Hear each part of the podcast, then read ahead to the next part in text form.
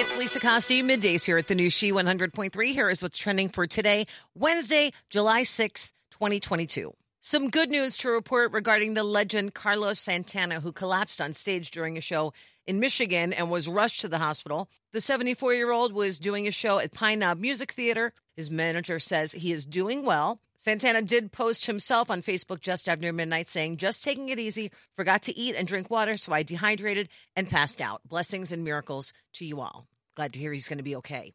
Sandwich chain Subway is giving its menu a major revamp and customers free subs. They say it's the most significant menu update in its nearly 60 year history. Yesterday, they unveiled 12 all new signature sandwiches, which can be ordered by name or number. That's a first for the company. Subway says the new rollout is a result of more than a year's worth of sandwich testing and hundreds of recipes before its culinary team settled on these 12 pillars of lunchtime legacy. And to roll it out on July 12th from 10 a.m. to 12 p.m. local time, Subway will give away up to 1 million free six inch Subway sandwiches from its Subway Series menu.